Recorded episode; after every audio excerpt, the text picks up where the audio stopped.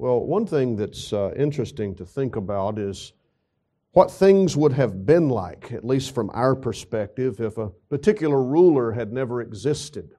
For example, what if Hitler had never been born? Or let's just say he had been born, but he never came to power. Or what would have taken place had uh, President Kennedy not been assassinated and had gone on and was elected for a second term? How would that have changed the Vietnam War? And would the 60s have been different? Would the 70s be different? And so on. And of course, we know that that's uh, theologically, we, we, we're limited in the way we can think about that. But it's, it's interesting to think about what could have been, at least from our perspective. And I don't think it's wrong to think about that if we do so biblically. If we do so in light of the absolute sovereignty of God, knowing that it could not have been different from His perspective. In particular, I'm thinking about God's absolute sovereignty over the heart and actions of those who bear rule over us.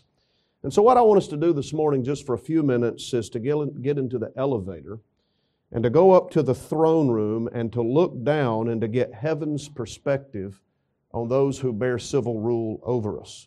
Because I do think that sometimes one of our problems can be is that we look up to heaven's throne from the earthly throne. And that's where we try to get our perspective. And that's really backwards, isn't it?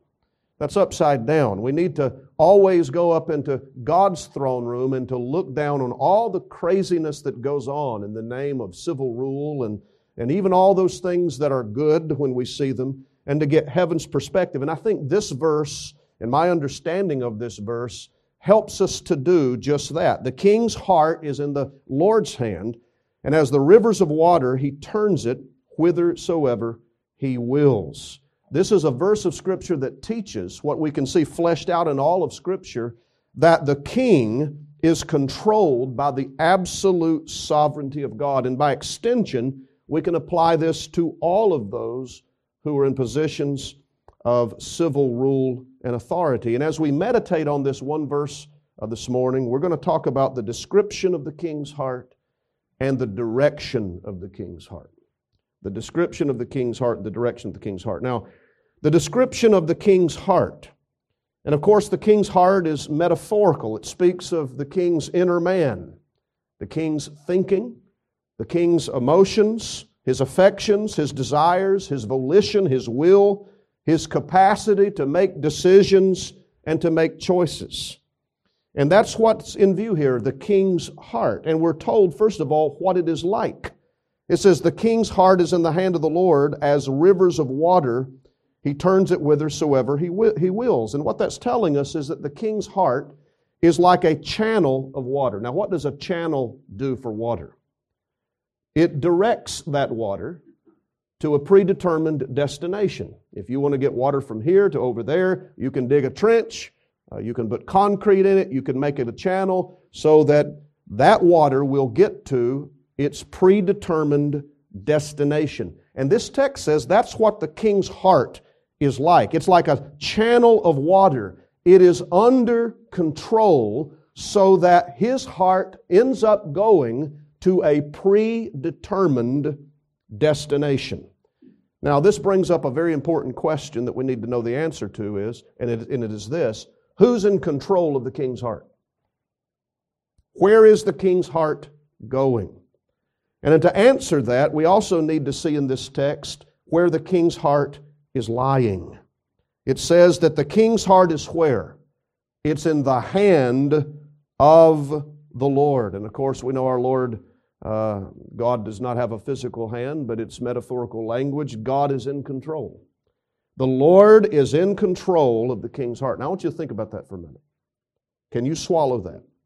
The Lord has the king's thinking, has the king's affections, has the king's motives, and has the king's choices in his hand. That's absolute sovereignty. Now, that's the description of the king's heart.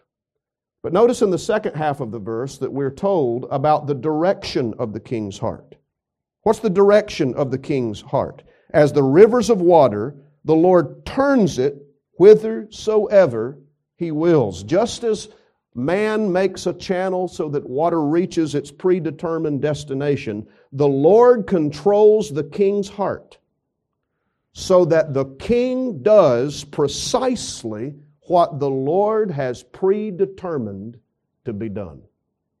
We'll say that again. The Lord controls the king's heart so that the king does precisely what the Lord has predetermined the king to do. He turns it whithersoever he wishes, wherever he wills. Now, of course, you're theological students. You know that this raises theological questions and problems and tensions. And a good theologian knows this don't solve tensions that the Lord has never called you to solve.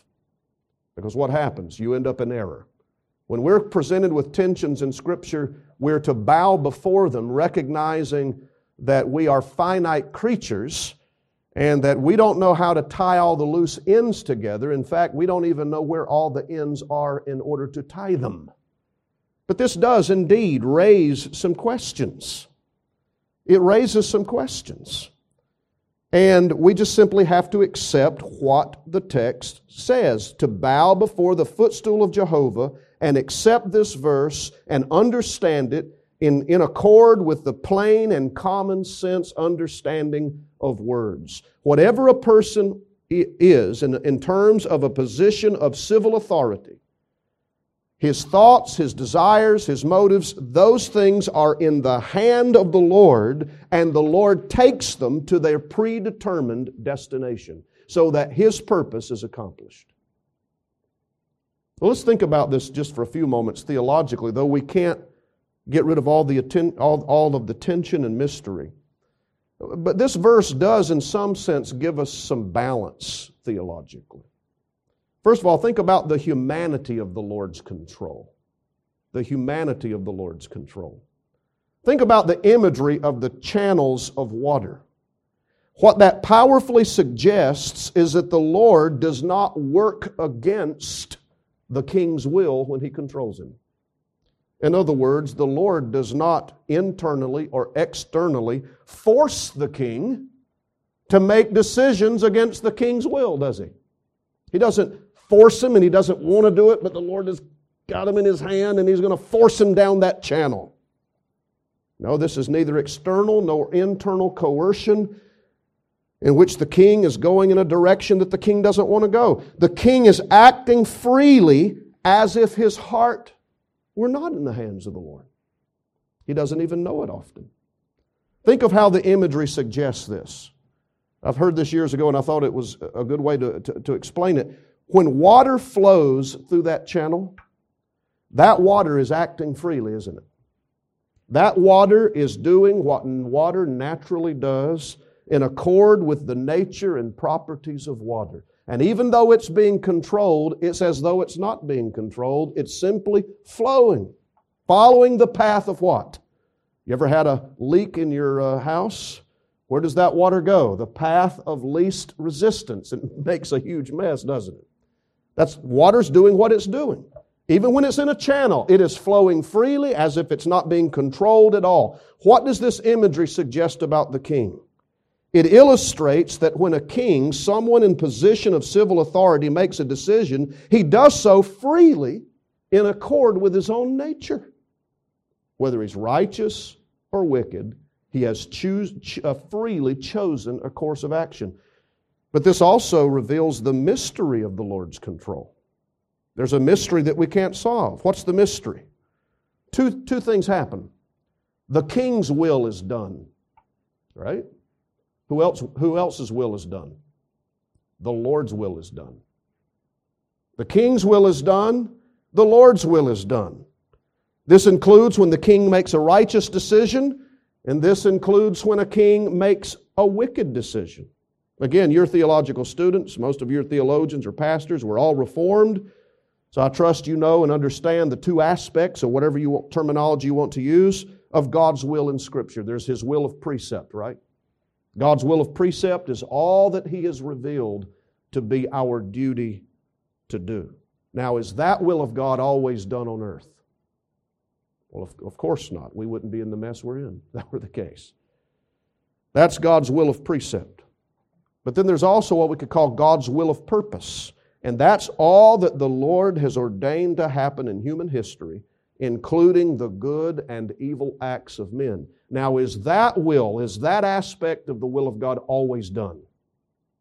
Yes, God's will of purpose is always done. What Judas did to Jesus was in fulfillment of God's divine purpose, His will of purpose.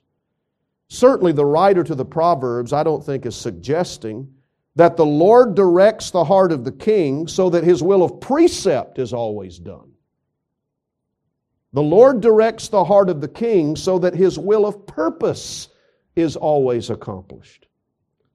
And what makes this even more mind blowing are two other biblical truths that are certainly necessarily necessary qualifications. This doesn't make God the author of sin, does it? James 1:14 God tempts no man neither can he be tempted by any man. We must never charge God with being the origin of the king's sinful decisions and actions. God's hands are unstained by the king's wickedness. But then secondly, God will judge the king for the king's sin. Makes me think of that interesting situation in the incident in the life of King David. You remember when he numbered Israel and he sinned? The Bible says that the, that the Lord moved or incited David to do this. And David did it and he sinned, and then the Lord judged him and judged Israel for it. Remember reading that? What makes that even more mysterious is when you go to the parallel text uh, in Second Chronicle or First Chronicles chapter 21, and you read that it was Satan who incited David to do it. Now, how in the world do you piece that all together? and solve the mystery? Well, you can't. God wasn't the author of David's sin, yet God so moved David to do it. David was responsible. Israel and David were judged. It's a great mystery how the Lord directs the king's heart. Remember what he said about Assyria in Isaiah chapter 10, verses 5 and 6, and on through that text, where he's using Assyria as his rod to judge his people.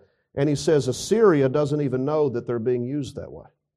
Assyria, they have one purpose, and yet, in so doing, they're accomplishing God's purpose. The heart of the king is in the hand of the Lord. There's a mystery there. He's not the author of the sin, yet at the same time, he will judge the king and those nations who sin against him. And so there's great mystery of the Lord's control, but then there's also the divinity of the Lord's control. The Bible says that the Lord, that the heart of the king is in the hand of the Lord, and as the rivers of water, he turns it whithersoever he wills, however he pleases. In other words, the divine purpose always prevails. I want to say that again. God's divine purpose for the king and for kingdoms on this world, his purposes for it are always fulfilled. Never do those purposes fall to the ground. Perhaps the imagery of channels is also meant to illustrate boundaries. The Lord not only has the king's heart in his hand, but the Lord is in control of all the external influences on the king. He's also in control of all of the boundaries that may cause kings to say, I don't think I'm going to do that because that's too risky, or I would do that, but this would happen. Who's in control of all the circumstances that influence the king's heart? The Lord is. He has him in a channel, and he cannot go past those boundaries. Every man, as it were, is on a chain and can go no further than what God has determined. Now, that's just a simple exposition of the text. We have the, the, the description of the king's heart, it's in the hand of the Lord. We have the direction of the king's heart. The Lord turns it whithersoever he wills, so that his will of purpose is always accomplished. Now, do you think that this is a relevant text for the time in which we live? We have had one crazy year, 2021. Just gave it, just wrote a, an elders report for our annual meeting at the end of February, and I divided that report up into a year to remember. I probably should put in parentheses, forget. and then a year to anticipate. Who, who would have thought all of the things that we've had to face this year politically and with COVID 19 and with the elections? And there's a lot of unrest But, brethren, a text like this is a text upon which we can rest our souls. Civil authority is in the hand of the Lord, and He will turn those hearts in whatever direction that He pleases. And for those of us who are grounded in the rich theology of Scripture, this is one of the places that we should apply the wonderful truth of God's absolute sovereignty over men. Is not the Bible filled with this truth? One king after another, whether he be humble or whether he be high and mighty, God always proves that he is the king and that he does in the armies of heaven and among the inhabitants of the earth as he pleases, and no one can stay his hand, and no one can put him into the courtroom and say, Now, what have you done? What are you doing? He doesn't even owe us an explanation. What a God we serve. And as we think in terms of practical application, just think with me about a few things. First of all, there is always a divine purpose behind every decision of the king. Now, notice I didn't say the king always has a divine purpose or that the king's always conscious of the divine purpose.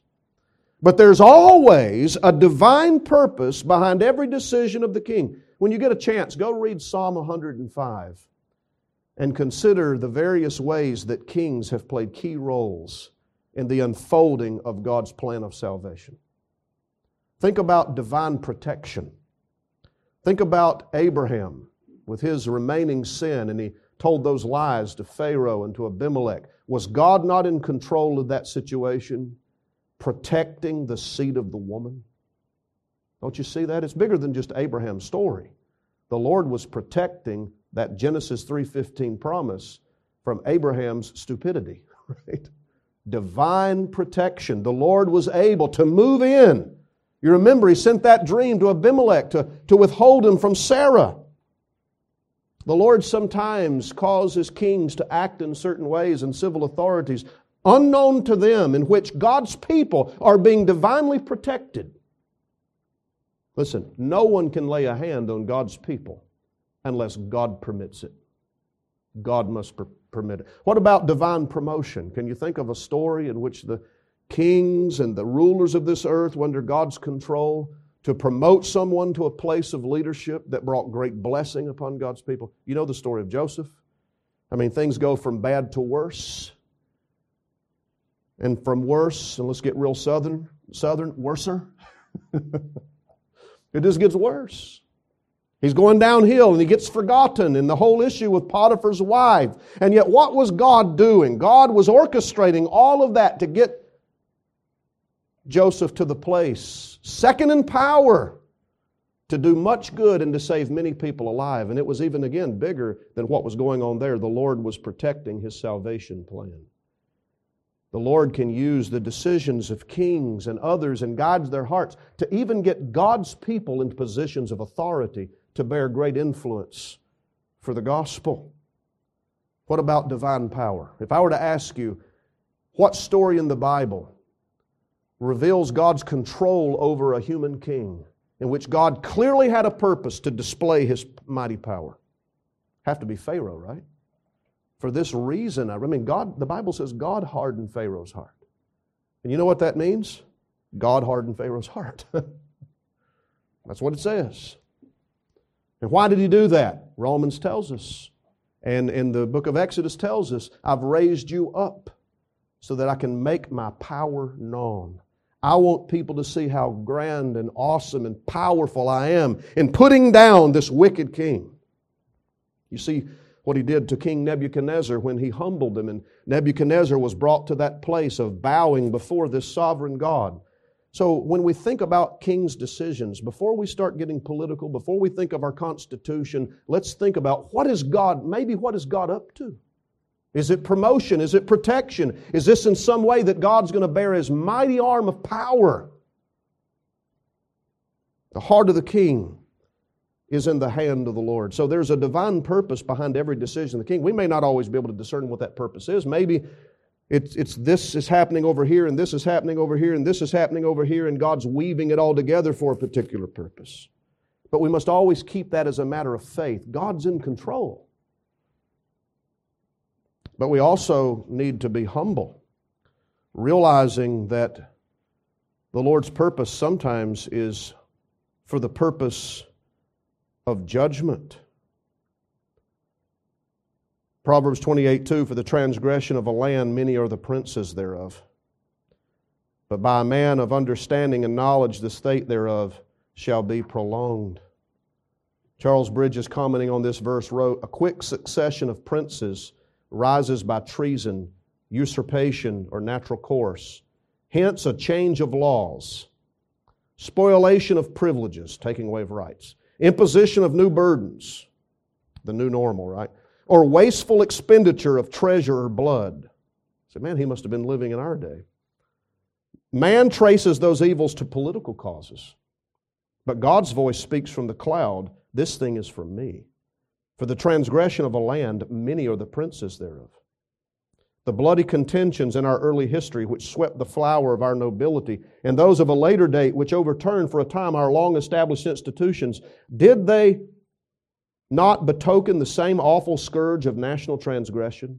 Would that nation had learnt of her own records of bygone days the sound and practical lessons of repentance with all its blessed fruits. Think about all the craziness that goes on in our land.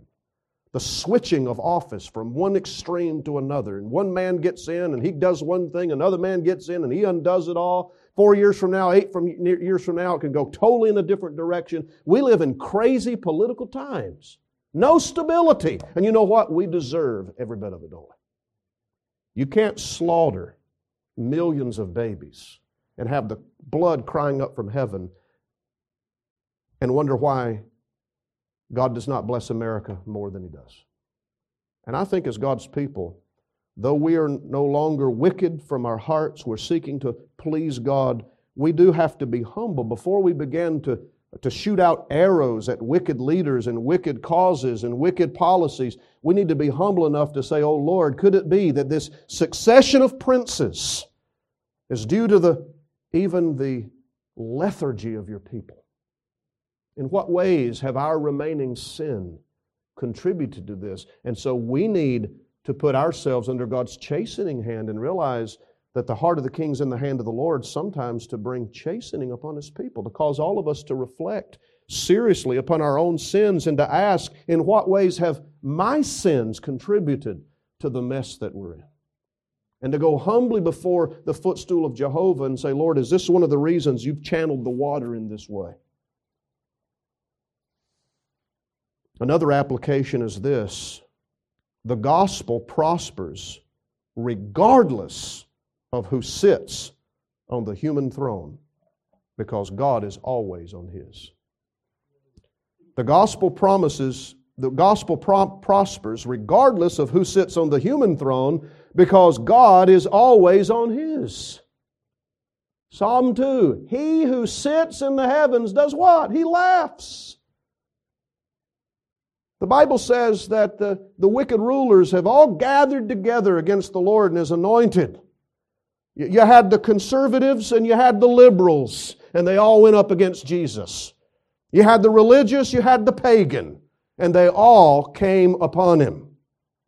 This world thinks that we all agree on what justice and love and peace is. That's a, that's a problem. Don't we all want the same thing for our kids, lost or saved? I don't think so. Well, I want my kids to prosper. Well, what's your definition of that? You understand what I'm saying? In other words, if Jesus were on this planet again today in a state of humiliation, the godless conservatives and the open liberals would all gang up against him. Don't be mistaken. They've all gathered against the Lord and His Christ, but He who sits in the heavens will laugh. He will enthrone His Son. He has enthroned His Son, and His Son will have the heathen for His inheritance. And you remember it was that text in the early church when they were being persecuted that when they gathered for corporate prayer in Acts 4, they quoted that text. And they said, Lord, Pontius Pilate and the people have gathered to do against the Christ as you have predetermined. And why were they praying that? Why were they applying that? They were applying that because they realized, Lord, you're in control of human kings, and we know that you're going to use their decisions to the furtherance of the gospel. Nothing shall stop the gospel. God does not need a certain form of government for his gospel to prosper. Jesus said, I will build my church, but only under a constitutional republic. No, he doesn't need any of that. Don't get me wrong. I want that. Don't get me wrong. But it prospers. Think about when, uh, you know, the religious leaders, they said, no, we're, we're, we're not going to do this at Passover to Jesus. Guess when it happened? at Passover. You ever notice that in the Gospels? Not at Passover because of the people, but before it was over, it happened at Passover. Why? Because it was the will of God. God's gospel promises and purposes are always being fulfilled, regardless of who's on the human throne. He's working it all together. And that's why we, on the one hand, that's why we can be respectful to human authority. That's why Daniel could say, Oh, king, live forever. That, that he, didn't, he didn't feel like he had to go against the king in an unbiblical way for the God's purposes to be fulfilled. And yet, it's also that reality that gives us the boldness to say with Peter, we ought to obey God rather than men. And then finally, be greatly encouraged by this. It's okay to groan as long as you're grounded. It's okay to groan as long as you're grounded. Proverbs 29 2 When the righteous are in authority, the people rejoice, but when the wicked bear rule, the people mourn. Nothing I've said should warrant a nonchalant attitude toward wicked rulers and their unprincipled decisions.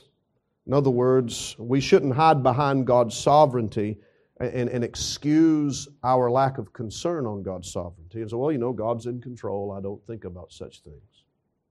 It's right for us to groan and to grieve when righteousness is not done by civil authorities. It is, it is right for us to groan and to grieve when God's word is not proclaimed and it's being trampled in the streets and sin is being paraded as that which is good. And we are to grieve, but we are to grieve as those who remain grounded. grounded. A verse like this, Psalm Proverbs 21 1, the, the heart of the king is in the hand of the Lord. That is something that should, that should be a firm rock so that we don't lose our footing and so that we don't lose our heads. Just as Paul says, we grieve not as those who have no hope, in terms of the resurrection, we grieve not as those, not as those who do not believe in the sovereignty of God. He's in absolute control. And so as we grieve, we do so on the firm foundation of knowing that God's will of purpose will be done. Christ will have all of his people gathered in the last day. The church will be built. The gospel will be proclaimed. His people will be sanctified. God's in control of it all. And as we grieve, we're supported by that faith. It's been said not long ago, in the midst of all the COVID restrictions and so forth earlier this year, that, that we ought to be those who have our heads about us. We should be the most grounded and settled and secured because we're people of faith. Well, let's pray together. Lord, we thank you for this reminder of your absolute sovereignty over the king and civil authority.